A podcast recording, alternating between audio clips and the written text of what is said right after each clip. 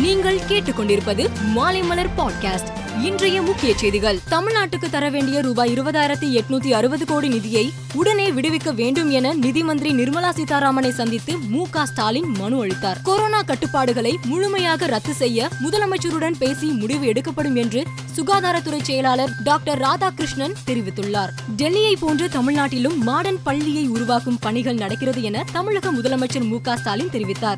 டெல்லி சென்றுள்ள மு ஸ்டாலின் இன்று அம்மாநில அரசு உருவாக்கியுள்ள மாடர்ன் பள்ளிகளை பார்வையிட்டார். சென்னையில் இரண்டாம் கட்ட பணிகளை நிறைவேற்ற மெட்ரோ ரயில் திட்டத்துக்கு ஜப்பான் ரூபாய் நான்காயிரத்தி எழுநூத்தி பத்து கோடி நிதி உதவி செய்ய சம்மதம் தெரிவித்துள்ளது. தமிழ்நாட்டின் ஒட்டுமொத்த நலனுக்காகத்தான் பிரதமர் மோடியை முதல்வர் சந்தித்தார்.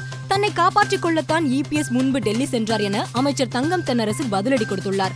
முன்னதாக மு க ஸ்டாலினின் டெல்லி பயணம் குறித்து இபிஎஸ் கேள்வி எழுப்பியிருந்தார் என்பது குறிப்பிடத்தக்கது. அடுத்த இரண்டு நாட்களுக்கு தமிழகம் புதுவை காரைக்கால் பகுதியில் வெப்பநிலை இயல்பை விட மூன்று டிகிரி செல்சியஸ் அதிகமாக இருக்கக்கூடும் என வானிலை ஆய்வு மையம் தெரிவித்துள்ளது. தமிழக பாஜக செயற்குழு உறுப்பினர் கல்யாணராமனை குண்டர் சட்டத்தில் சிறையில் அடைத்த உத்தரவை சென்னை உயர்நீதிமன்றம் ரத்து செய்துள்ளது. ட்விட்டரில் மத மோதல்களை ஏற்படுத்தும் விதமாக கருத்துக்களை பதிவிட்டதாக இவர் மீது குண்டர் சட்டம் பாய்ந்தது. நீதிமன்ற உத்தரவை மதிக்காத செயலுக்கு சிறை தண்டனையே பிரதானமாக இருக்க வேண்டும். நீதிமன்றங்கள் பிறப்பிக்கும் உத்தரவுகளை ஐஏஎஸ் அதிகாரிகள் கருத்தில் கொள்வதில்லை என சென்னை உயர்நீதிமன்றம் கருத்து தெரிவித்துள்ளது. கர்நாடகா தேர்தலில் காங்கிரஸ் தனி பெரும்பான்மையுடன் வெற்றி பெறும் என ராகுல் காந்தி நம்பிக்கை தெரிவித்துள்ளார். மேலும் தேர்தலில் போட்டியிட சீட் கொடுப்பதிலும் சரி கட்சி அமைப்பதிலும் சரி இளைஞர்கள் மற்றும் பெண்களுக்கு வாய்ப்பு கொடுப்பதில் கவனம் செலுத்த வேண்டும் என கட்சி தலைவர்களுக்கு அறிவுறுத்தியுள்ளார். தேச துரோகம் செய்த இரண்டு அதிகாரிகளை பதவி நீக்கம் செய்துள்ள உக்ரைன் அதிபர் ஜெலன்ஸ்கி உக்ரைனில் தெற்கு மற்றும் டான்பாஸ் பிராந்தியங்களில் நிலைமை மிகவும் கடினமாக உள்ளதாக தெரிவித்துள்ளார். கோத்தபய ராஜபக்சே எடுத்த முடிவுகளே இலங்கையின் பொருளாதார நெருக்கடிக்கு காரணம் என நிபுணர்கள் கருத்து தெரிவித்துள்ளனர். இலங்கை அதிபர் மாளிகையை முற்றுகையிட்ட விவகாரத்தில் நாற்பத்தி ஐந்து பேர் கைது செய்யப்பட்டுள்ளனர். தீவிரவாத குழுக்கள் வன்முறையை தூண்டிவிட்டன என அதிபர் குற்றம் சாட்டிய நிலையில்